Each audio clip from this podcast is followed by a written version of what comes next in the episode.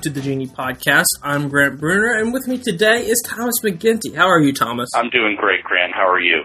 I'm very, very well today. We want to talk about a couple, uh, a few different things. So we have four bullet points that we'll talk about that will start the ball rolling, and that's memory keeping. You know, commemoration of specific people and events. You know, how does that work? How how do you, how do you go about working that into your genealogy? Well, it, it's an area that I think originally genealogists didn't pay much attention to. They would gather all their data, put out a published family genealogy, and that was it. You know, the, the, interest level would mostly come from other genealogists and family historians. But now we've got so many different ways these days.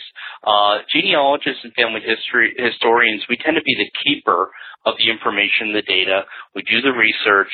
We write up our findings.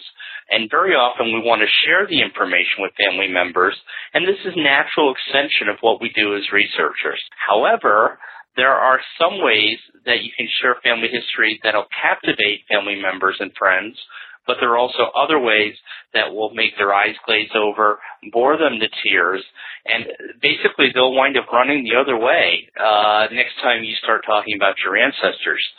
So you really want to choose some of the newer options uh, working with family members and friends. Uh, this all encompasses a new area called memory keeping. This is what we call it in the genealogy industry. You'll find items such as books, t-shirts, calendars included in this area. Also included are events such as family reunions and family gatherings. And finally, we're seeing in the same area things such as web pages, uh, memorial websites, specific to specific people and events where you take your research data and then you highlight this information for your non-genealogy family members and friends. It seems like it's not, you know, genealogy in the classic term, but really, you know, when you think about it, it's actually encapsulating the entire concept of having, you know, a lineage of back, you know, having the actual personal information about the person is just as important as having the pedigree. Right, exactly. And the way that I look at it, when you create, let's say that we're going to commemorate a specific ancestor or an event, uh, let's say we're going to do it through a web page, what you're really doing is you're distilling uh, or curating that information that you've gathered and you cherry pick the highlights. I mean, you want the interesting stories, you want the birth, the death, the marriage, uh, you want the stuff that is going to keep your family members and friends captivated about that person. And so you're really kind of cherry picking that information. You know the information best as a genealogist, and you should be able to pick out what's going to work and what's not going to work. So let's say you create a special web page or a blog page to commemorate an ancestor or an event. One option you have is Footnote. Footnote.com has something called Footnote Pages, and they are at www.footnote.com forward slash pages. And you can upload an image a document, maps, and more, and create a memorial space. The best thing is you don't need to be a member of Footnote.com to use this feature. You don't have to have a subscription. They allow you to put all this information up there for free. Another option is if you have a blog, the major blogging platforms such as Blogger or WordPress, they allow you to create a page, which is different than a post.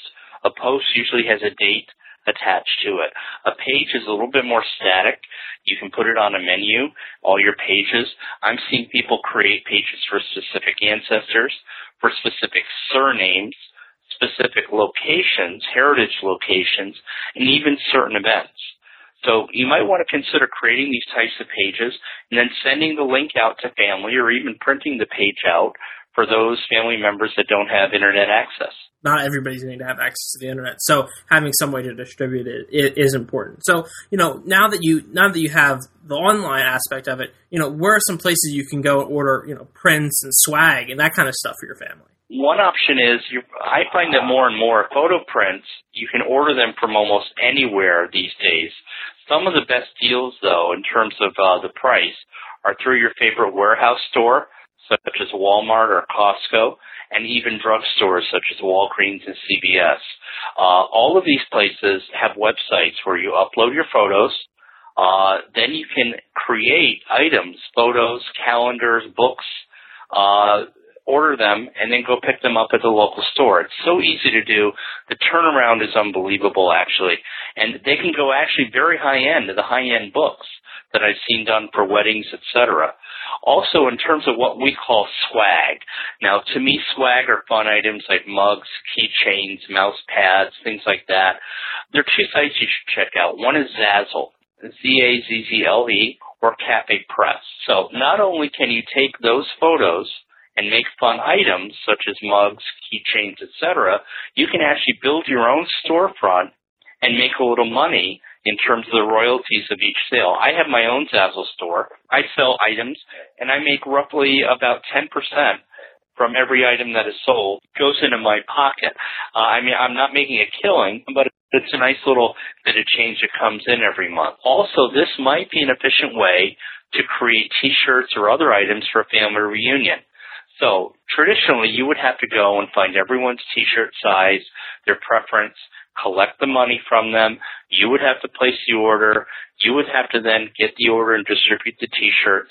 Why not have Zazzle or Cafe Press do this? Basically put the burden of ordering these items on the family members and friends who want them. The best part is that once you do all the work up front, you know, you design the image just to fit on a mug or to fit, you know, on a t-shirt or something like that. Once you have that all set up, it does everything by itself. You don't even have to worry about it. it, it they just cut you a check every time somebody buys something. Exactly right, and you're right. Uh, the, the most labor is involved in setting up the image, setting up whatever you need, and then you could create literally thousands of different types of items off of that one image you know, instead of having to go and do something in bulk to get a, a, fairly decent price, people can order that on demand. It prints right when they want it. It's not like it's not like they have to print hundred. They'll print two if they only want two, um, and it ships out directly. You don't have to do any interaction. So it's really really great. What do you think about having a high quality frameable print of your family tree?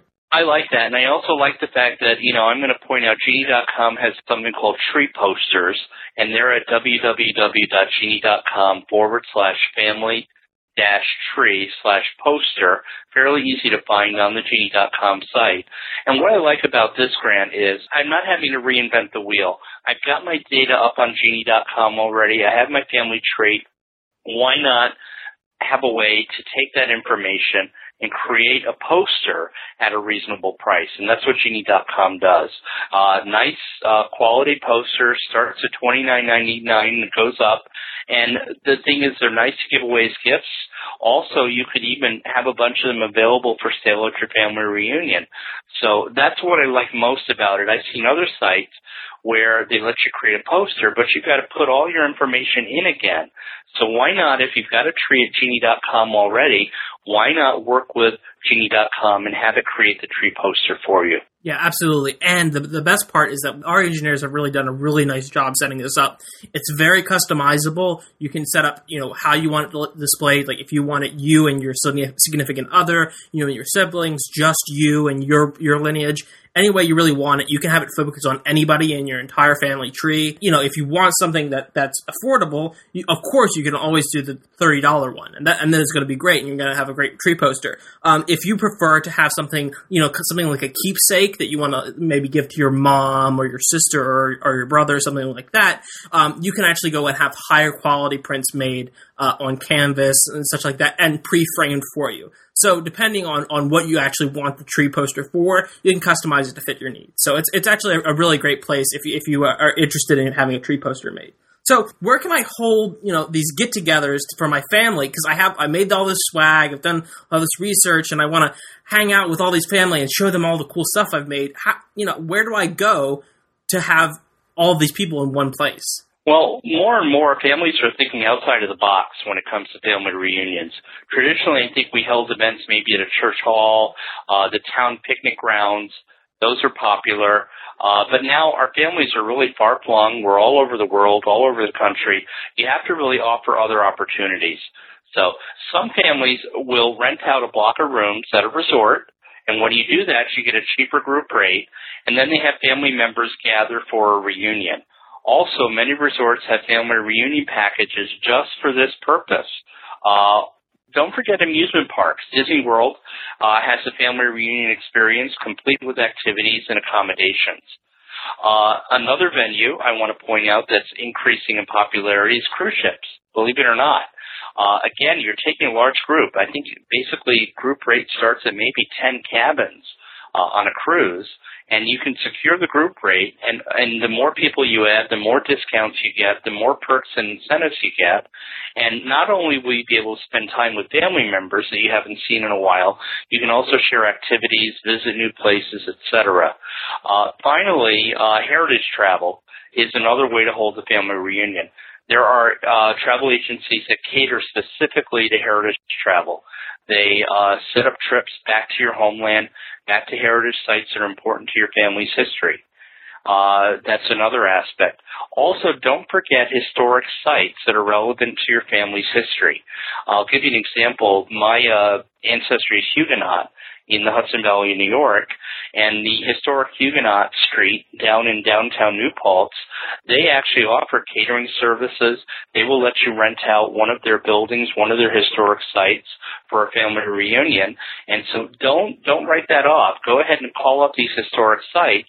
Very often it's a money making opportunity for them and it's a place where you can gather your family where your roots started out at and where the family history started. Yeah, I mean that's that's a really really cool thing to do. I mean, going and actually meeting up with family, especially you know if you can get you know your third cousins, your fourth cousins, all these people that are out you know generations and generations, or you, you know actually for a specific ancestor, like the Huguenot you, that you brought up. That's a really good thing. Get together once a year in one place, and all the people that are descended from that one person get together. It's a really really great way to get to know people in your family tree, especially your extended family tree. You might know quite a bit about your your small family tree, you know, your nuclear family, but when you get farther and farther out, actually meeting people and seeing what they have and all the information they have about your extended family, it's it's really it's really impressive. Tell us a few places where we can go uh, on the internet to find out more about you, Thomas.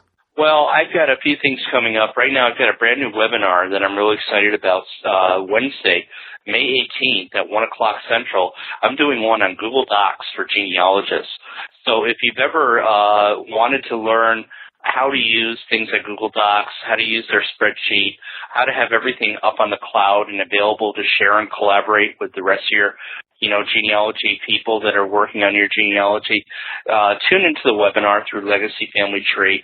Uh, it's at legacyfamilytree.com and look for webinars. And also the show notes for this podcast will have a link. The other way is uh, Friday night, my radio show on GeneaBloggers Radio. That's at blogtalkradio.com forward slash GeneaBloggers. Uh, you need your computer, and you, so it's internet-based radio. You can actually listen to interviews with interesting genealogists and companies involved in the genealogy industry. This Friday, we're doing what's called the Mother of All shows for Mother's Day, where we are focusing on female ancestors and how to find them. Thank you very much for your time, Thomas, for the Geni Podcast. I'm Grant Brunner. Thanks for listening and have a good one.